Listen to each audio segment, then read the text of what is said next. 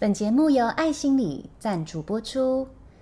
在这些年，我遇到很多对父母很失望、对家很失望的人，他们在失望当中无止境地往前奔跑，在失望中停滞无望，在失望中怨天尤人。当一个没有被好好照顾跟疼爱过的孩子，其实都在长大的过程中不停地伸手期待他的父母。而究竟如何长成一个成熟的大人，其实有时候我们真的要学习断开与父母的心理期待。太多的时候，我们都忘了自己才是那个可以救出自己、给予自己跟呵护自己的人。所以亲爱的，你在等待那个救赎吗？你要知道，你永远可以成为自己的英雄，为自己起身行动。在爱心里，我们办理了成为自己的内在父母这样子的课程。当内在小孩受伤，我们不必再等待他人解救，而可以成为那个照顾自己的内在小孩，拿回内在监护权的人。我们将在九月三号跟九月四号两天共十个小时办理线上线下同步的课程，欢迎你来参加。更多的讯息请见下方说明栏。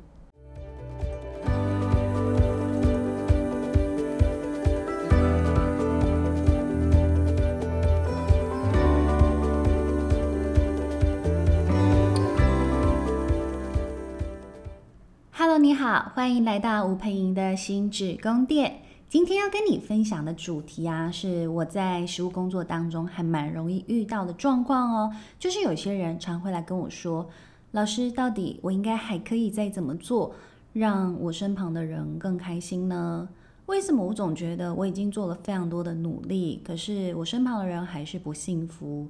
呃、有时候啊，我遇到了很有可能就是很孝顺的女儿，呃、或者是非常尽心尽力的妈妈，呃、那当然因为其实大众会讲这样子类型化的人，哦、还是以女性居多。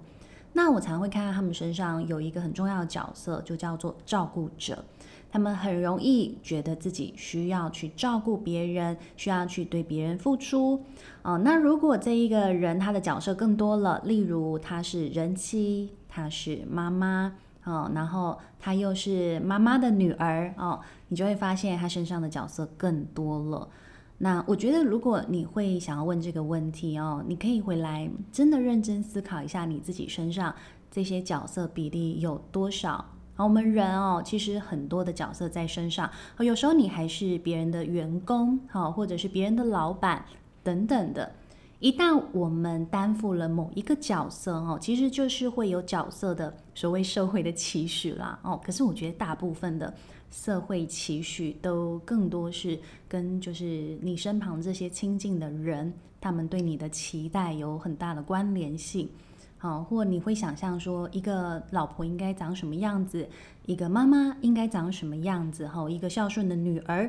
应该要长什么样子。这一些应该跟必须，哦、它就会框住你。哦、那它还会怎么样具体的呈现在你的生活当中呢？那当然就是你每一个角色它就会占掉你很多的时间，你要去为你的家人做很多的事情，甚至要付出很多的努力。所以我觉得你可以思考一下你身上的角色比例哦。那当然我看到很多人他们的状态就是他可能觉得他呃太太的比例可能在他生活当中的 百分之二十，他为人母，他就是还要照顾女儿，照顾儿子，他为人母的角色可能来到了 百分之三十。 如果你当然你知道孩子还比较小的时候，其实你会觉得你要花比较多的心思，但有时候你就会发现，哇，他为人子女，也就是他是一个孝顺的女儿的比例可能就会很高。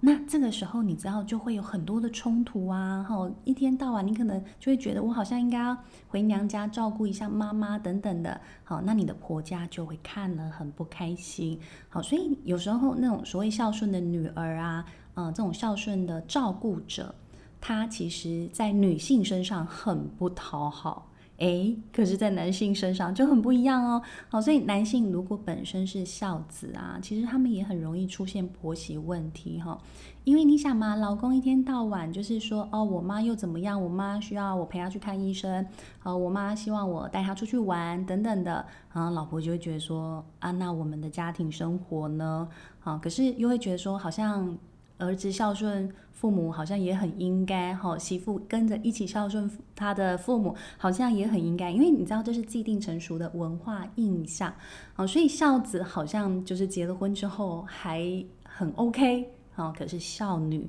结了婚之后啊，你知道你真的会完全心力憔悴，分身乏术，然后你会很尽心尽力把很多事情做到好。可是就像我们台语常说的，你这个老瓜把人香港老暖哦，这句话我练了好久才把它讲对了哈、哦。也就是我们会说你就是做到汗流浃背，可是别人还是就是对你啊常常呃就是嫌东嫌西的这样子的一种状态。那为什么我们会这么辛苦呢？为什么别人还是不开心？我想除了刚刚我们讲的角色比例，你要真的重新思考自己的比重之外啊，最重要的你还要先问自己第二个问题，就是请问你在这个分别的角色比例里头，你自己快乐的程度有多少？你自己有没有在这个角色里头有幸福感呢？其实我觉得这是一个很重要的问题，因为接下来我想讲的就是一个概念，呃，这是我从一本书上学来的哦，叫做共享快乐原则。那写这个概念的是一个叫做 Neil Pasricha Pasricha OK Neil Pasricha 好，他是写了一本叫做《快乐是可以练习的》这一本书，好，蛮好玩的哦，他的书封写的Want nothing and do anything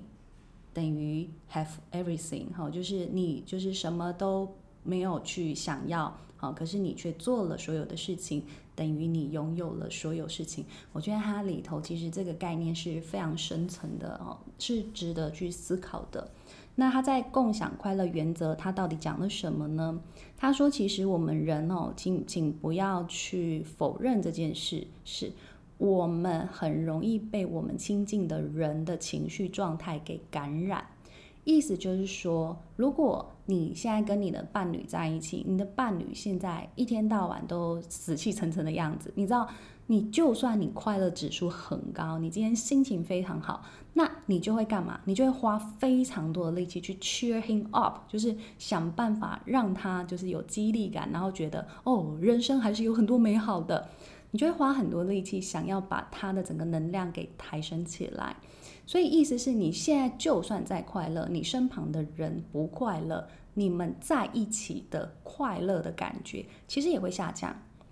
所以呢，我刚刚不是问你了吗？你刚刚在你的角色里头，假设你成为太太、哦、是就是可能你花 百分之二十 的时间在你的生活当中，可是你成为太太的时候，你大部分的时间都是不快乐的，所以快乐值可能只剩下 百分之五 或 百分之十。 那就算你现在先生有多快乐，他看到你的大部分时间，大概有九成跟九成五的时间都是不快乐的，请问九成跟呃不对应该是五成 百分之五 到 百分之十、哦、就算他今天那个升官哈，升官了，加薪了，好，他今天非常的快乐，好，可是呢，你只有 百分之五 跟 百分之十，所以假设他的生活这一个月都在一个快乐能量强度 百分之百 的情况下，乘上你的 百分之五 百分之十， 请问剩下多少？这个数学大家应该都可以理解。所以他讲的基本上就是这个概念，如果你是一个快乐不了的人，你就要知道你身旁的人需要花很多的力气来想尽办法让你快乐，或你身旁的人可能也没力气了，就不会让你快乐。所以当你现在会去讲说我觉得我很认真很努力，为什么身旁人都不快乐的时候，其实这里头就有很大的语病。也就是说，你要先回来问的是，请问你付出很多的时候，你是一个快乐的状态吗？还是你是一个很恐惧的状态。因为大部分的时候我们为什么要付出、哦、通常是因为我们觉得有责任感、哦、那当然有时候我们会说因为我们爱他、哦、但有时候我都会回来挑战的是，究竟是你太爱他还是你太害怕失去他。所以你的付出来自于因为我害怕失去而给予的状态，而就是就是就是好像是索取，我不再觉得它是给予，比较像是索取的情况下的时候，其实你知道对方他会在接收的过程当中他也相对的痛苦，他就会觉得说是不是我也应该要回应点什么。所以更多的时候，如果你的付出对方还不快乐，其实你要回来想，这个真的是对方想要的被付出的方式吗？这个真的是对方喜欢的嘘寒问暖被关心的状态吗？会不会他只是我们自我中心的以为我给了你你就应该要来爱我呢？好，所以我觉得这是一个很值得大家去思考的部分。因为其实我们在爱人的时候，我们有时候也许我们有满腔的爱，但是有时候你也要承认的是，到底你有没有满腔的害怕。如果你有满腔的害怕，你给出来爱其实是很让人窒息的。所以如果我愿意回来问问的是，更核心的去问的是，究竟我在害怕什么？如果我停止了这些付出，请问我可能会过上什么样的生活？而那个状态到底发生什么事？甚至你可以跟真的开始更核心的去问自己的是，我内心里头那一个我的恐惧是些什么样的恐惧、啊、是我害怕被丢掉的恐惧吗、啊、是我害怕被指责的恐惧吗？是我害怕不够好的恐惧吗？里头究竟是什么？因为其实很多时候我们都在一种很不知不觉很惯性的给予对方很多，甚至被对方予取予求，或你甚至觉得被对方软土深掘，你一直让啦让啦，但是好像怎么样对方还是不满足。那里头深层的原因会不会是你有太多太多的恐惧？如果你恐惧很多，痛苦很多，基本上你快乐的指数就非常的低。好，所以我刚刚讲，如果你只有 百分之五 到 百分之十 的时间是快乐的，你要知道你的另一另一半他大概也多不了多少。好，如果你没有想办法过上快乐的生活，你一定会想问我，老师那要怎么快乐？好，那我会跟你说，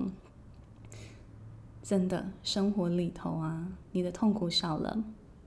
很多事情你就快乐了。如果你没有这么多痛苦的东西、烦恼的东西、担忧的东西，那我就会跟你说，你有时候看到今天的蓝天白云，看到路边的一朵哇好生意盎然的树跟花，你心情就好了，真的就是这样。所以你的不快乐其实有时候真的就是你太多你搞不清楚到底是什么的忧虑，好吗？好，那我我想其实从这个共享快乐原则之后，我再跟大家讲一个东西哦，呃，我觉得这个东西也蛮现实的，好，叫做五人测试。好，其实这本书的作者，呃，我再讲一遍他的名字哦，叫做 Neil Pasricha 啊，尼尔帕斯瑞查哈。那个 The Happiness Equation 哈，快乐是可以练习的，是春天出版的这本书哈，蛮可爱的一本书哈，蛮好阅读的。他讲到五人测试哈，呃，其实五人测试这本这个这个概念，其实就是你的快乐的那个样子哈，你快乐的面貌哈，大概是你身旁亲近的五个人的平均，好可怕哦。如果，所以你身旁如果都是不快乐的人，你真的你真的你的快乐指数就会很低，因为你一定会被他们感染、哦、可是一个人快不快乐跟他怎么看世界，他怎么想事情是有很高的关联性，好吗？好，所以如果你身旁的人都不快乐，那我真的会建议你好好的学习，好好的去呃思考你自己的思考，你这样才有办法真正摆脱这种总是充满在各种呃痛苦氛围当中的一种思维模式哦。那我再讲一个，我也觉得还蛮残忍的哦。我曾经也听过一个概念，就是说你的年薪哈等于你五个亲近的好朋友哈，五个亲近好朋友的平均，好不好？哦，好，所以呃，我觉得有时候啊，我们为什么说物以类聚？哦，其实真的是不无道理哈、哦。那那那个你身旁的这些舒适圈哈、哦，你舒适圈里头的人，他们的年薪的加总平均哈、哦，大概等于你的年薪啊、哦，他们的快乐的程度哈、哦，快乐的指数哈、哦，加总起来的平均也大概等于你快乐的平均，好不好？所以真的有时候我们说，呃，我们成长之后到底有什么样的好处？好，其实有时候就是你可以好好的去选择朋友，你也可以好好的去学习成长。好，这些其实都是我们人可以选择的地方。好，去选择你可以选择的，好，面对你不可以选择的东西，好，你也可以选择的是我学习用什么样不同的方法去面对它。好，好喽，那希望我们这一集的分享对你们有帮助喽。如果你喜欢我的内容，好，都欢迎你可以留言哈，或者是五星评分哈。因为我看到其实有人留言了，我其实觉得蛮可惜的一件事情，就是，嗯、呃，当我们的内容可能大家感觉很有趣、很喜欢哈，大家一直都有留下来听的时候，其实很少人会一直告诉我说他听了哪一集的什么内容，他很有感觉哈。但是，一旦我们的录音品质不好，就立刻会有人留言告诉我说，哦，哪一集录音真的太小声了哦。然后我就会觉得说，好，我们已经有在认真哦，我真的是有听到大家的声音，我们也有试着在调整我们的录音品质哈，但也真的会欢迎大家。大家如果你们喜欢什么样的内容，请留言告诉我们。好，那就是因为其实我相信这也是人性啦，因为大家都是看了什么不舒服的，听了什么不舒服的，他们就一定会留言。好，但是看了什么开心的，听了什么启发的，好，可能大家都听听就过了。好，那你们也要知道哈，其实真的你们的留言哈跟支持都是我们继续持续录制 podcast 的动力哦。好，那也欢迎大家听了喜欢，好，可以请 Chloe 喝咖啡，好，然后也可以分享给你身旁需要的朋友哦。好啦，我们就先这样咯，下次见咯，大家拜拜。